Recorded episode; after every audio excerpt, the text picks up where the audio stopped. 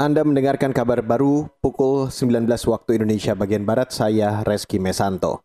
Saudara, Mabes Polri dan Kejaksaan Agung bakal segera melakukan gelar perkara kasus dugaan korupsi di PT Asabri.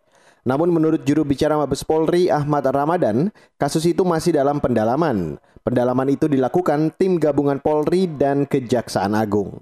Sampai saat ini pihak Polri, penyidik Polri dan Kejaksaan selalu berkoordinasi dan untuk secepatnya akan melakukan gelar perkara. Penanganan kasus oleh Mabes Polri dilakukan berdasarkan 3 laporan polisi, yakni terkait dugaan tindak pidana korupsi, penyimpangan pada tata kelola investasi, dan kegiatan lain yang dijalankan PT Asabri sampai 2019.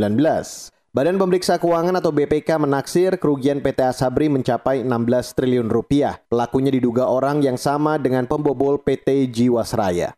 Beralih ke informasi selanjutnya, Saudara. Komisi Pemberantasan Korupsi atau KPK terus mendalami dugaan korupsi pengadaan bantuan sosial COVID-19 di Kementerian Sosial. Pendalaman salah satunya dilakukan dengan memeriksa tersangka swasta Ardian Iskandar Madanaja. Perusahaan Ardian merupakan salah satu vendor yang mengerjakan paket bansos COVID-19.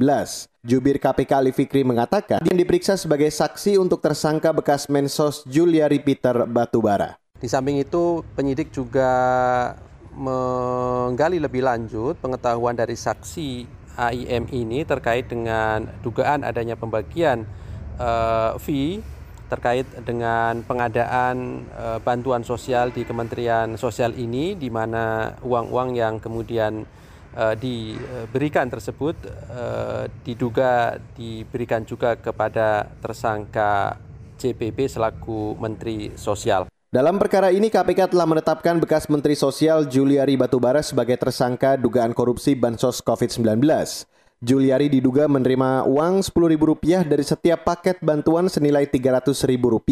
Bansos diperuntukkan bagi warga Jabodetabek terdampak pandemi virus corona. Saudara, puluhan pejabat di Provinsi Jawa Barat akan divaksinasi COVID-19 di Rumah Sakit Hasan Sadikin, Bandung, Kamis besok. Vaksin yang digunakan adalah CoronaVac buatan Sinovac Cina. Ke-21 pejabat itu antara lain Wakil Gubernur Jawa Barat UU Ruzanul Ulum, Kepala Polisi Jawa Barat Ahmad Doviri, perwakilan dari Ikatan Dokter Indonesia dan Persatuan Perawat Nasional Indonesia. Berikut penjelasan Kepala Bidang Pelayanan Medik Rumah Sakit Hasan Sadikin Bandung, Zulfayanti.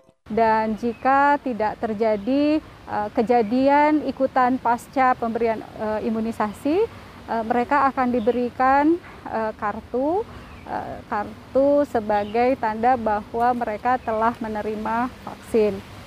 Kepala Bidang Pelayanan Medik Rumah Sakit Hasan Sadikin Bandung, Zulfayanti mengklaim telah menyiapkan tim untuk vaksinasi di Provinsi Jawa Barat. Antara lain tim dokter yang akan menangani kejadian ikutan atau efek samping pasca imunisasi. Vaksinasi perdana itu akan dilaksanakan di 7 daerah di Jawa Barat, yakni Kota Bandung, Bekasi, Bogor, Depok, dan Cimahi, serta Kabupaten Bandung dan Bandung Barat. Demikian kabar baru KBR, saya Reski Mesanto.